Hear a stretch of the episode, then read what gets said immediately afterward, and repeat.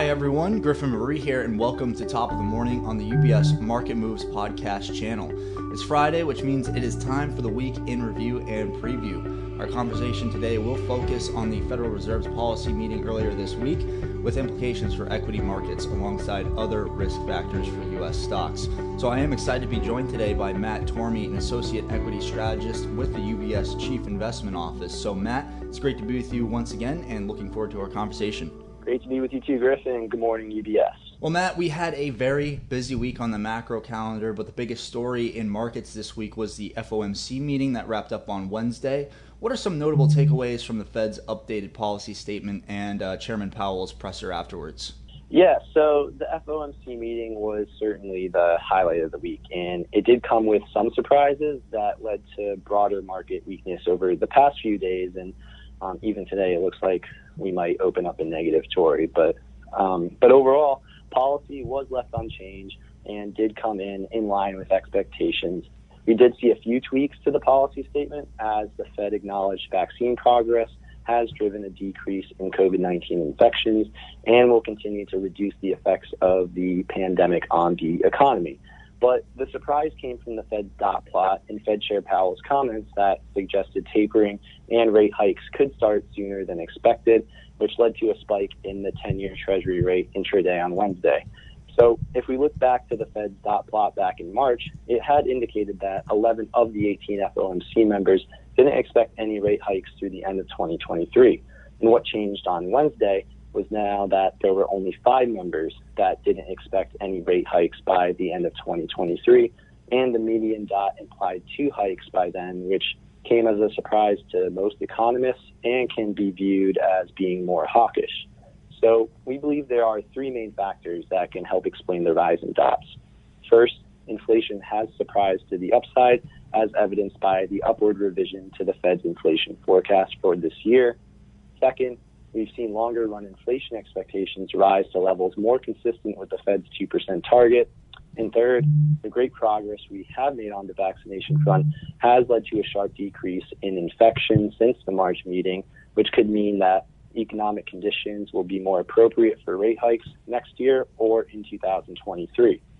And following the release of the dot plot and policy statement, Fed Chair Powell did have his press, press conference where he did mention that progress towards their goals was discussed, and language suggesting it was too early to start talking about tapering should be dropped.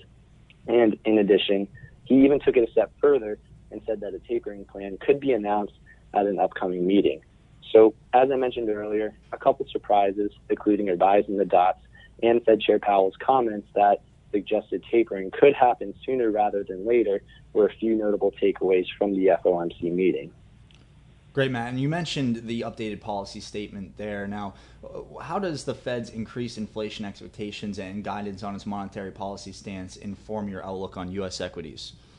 So, our outlook on U.S. equities does remain constructive over the next six to 12 months, as our year-end and June 22 S&P 500 price targets suggest 4% and 8% upside, respectively, from here. And we view the market's reaction as relatively mild, given the futures market seems to already be expecting liftoff for rates in 2023.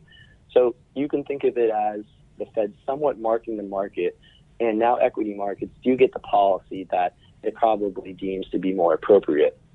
Within equities, we saw a pretty sharp sell off in value and the most cyclical sectors yesterday as investors may have been crowded in particular groups and positioned for an inflation overshoot, and they're now readjusting their portfolios accordingly. But bigger picture, we don't really believe this event changes our overall outlook for equities. We continue to expect further gains throughout the course of the year, and the factors that have been driving equities over the past year will continue to do so, such as the negative impacts of the pandemic winding down, supportive fiscal and monetary policy, and positive surprises on the earnings front. And it's still our fixed income team's belief that longer term rates will rise over the course of the year, and this should benefit value stocks as well as more cyclical sectors, which is in line with our preferences for discretionary, financials, energy, and industrials. Matt, what are some other notable risk factors uh, for stocks going forward? Yeah, so there are probably a few risk factors that we're going to be keeping an eye on. First and foremost is if current pandemic trends that have supported the reopening do reverse course. Uh, right now, this doesn't seem to be a major issue here in the U.S., but globally, we are seeing the Delta variant delay the reopening process in some countries. So, for example, earlier this week, England extended its pandemic restrictions after it had planned to lift all restrictions on June 21st. And just yesterday, the UK in general reported its most COVID 19 cases in one day since mid February, likely being driven by the Delta variant. So, although we still see the reopening process globally as in line with our CIO's base case, current pandemic trends will be something we need to keep an eye on.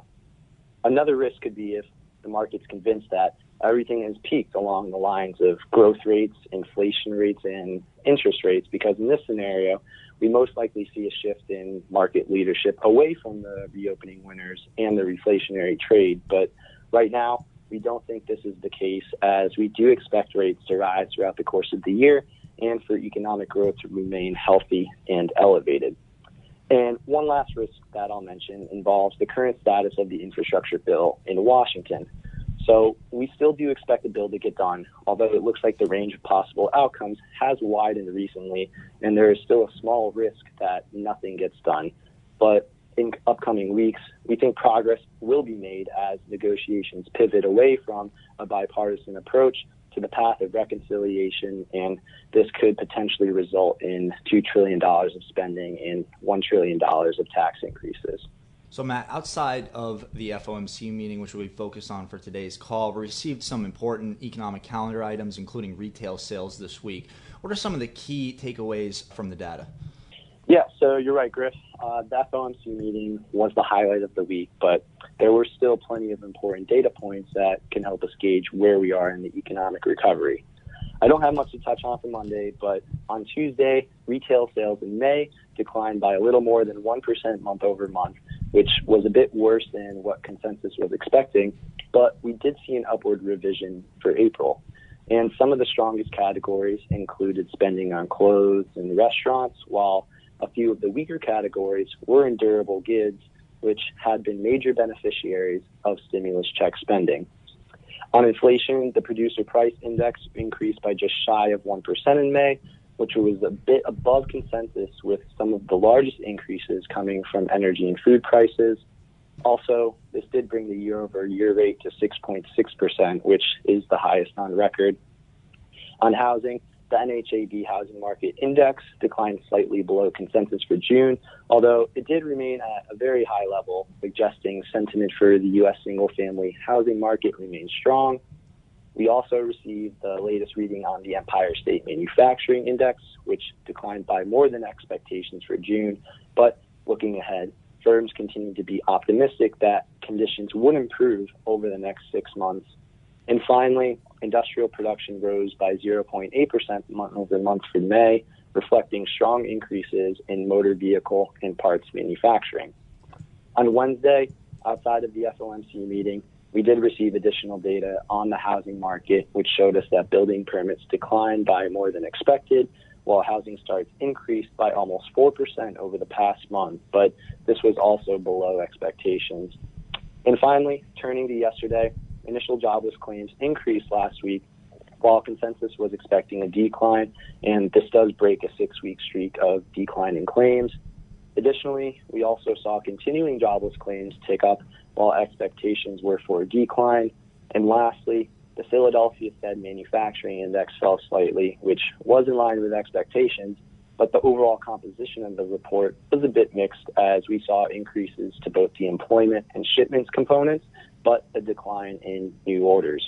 So, Matt, uh, we appreciate the recap of the week that was, but as investors prepare for next week, what, what should they be watching for? So, next week's economic calendar is again pretty busy, so diving right into it. On Tuesday, we'll receive an update on existing home sales for May, as well as the latest reading for the Richmond Fed Manufacturing Index. Moving on to Wednesday, more data on housing, as we'll see the final May reading for building permits, as well as new home sales. We'll also get a preliminary reading for June on manufacturing and services activity with Markit PMIs. Turning to Thursday, the final first quarter GDP reading will be published. We'll also see a preliminary reading on durable goods orders for May. and the latest update on manufacturing activity for the Kansas City Fed Index. And to close things out on Friday, we'll get updates on personal spending and personal income, and we'll receive the latest reading for the University of Michigan's Consumer Sentiment Index. Awesome, Matt. A great conversation today, as always, uh, on what's been another fascinating week in the markets. Uh, thank you for joining us and sharing your insights, and we look forward to having you back on sometime soon. Thanks, Griffin. Have a great day, everyone. You too, Matt. And again, we have been joined today by Matt Tormey, an associate equity strategist with the UBS Chief Investment Office. And as a reminder to our clients and listeners, the UBS Chief Investment Office authors a variety of publications and blogs that touch on timely market developments, asset classes, and portfolio allocation. These resources can be located on ubs.com/cio. For clients of UBS, you can also contact your financial advisor if you'd like to learn more about or receive a copy of any of the publications and blogs directly. Now, Top of the Morning is part of the UBS Market Moves podcast channel, which is available where podcasts are found, including on iTunes and Spotify. Visit ubs.com slash studios to view the entire podcast offering as well as the UBS Trending video series. So, from UBS Studios, I'm Griffin Marie, and thank you for joining us. UBS Chief Investment Office's investment views are prepared and published by the Global Wealth Management UBS business Chief of Investment UBS Office's AG investment or its views are affiliate, prepared and UBS. published This by the material Global Wealth has no Management regard to business of UBS AG or its affiliate, UBS. This material has no regard to the specific specific recipient and is investment objectives, financial situation, or particular As a firm needs of any specific recipient and is published for informational purposes only. As a firm providing wealth management services to clients globally, UBS. AG and its subsidiaries offer both investment advisory services and and brokerage distinct, differ in services. Investment and advisory services and brokerage and services are separate and distinct, USA, differ in material ways, and are governed by different laws and separate UBS arrangements. AG In the USA, UBS Financial. Services Inc. is a subsidiary of UBS AG and a member of FINRA forward slash working with us. SIPC. For For information, please visit our website at applicable to the ubs.com forward slash working with us. For a full legal disclaimer applicable to the independent investment views produced by UBS, please visit our website at ubs.com forward slash CIO dash disclaimer.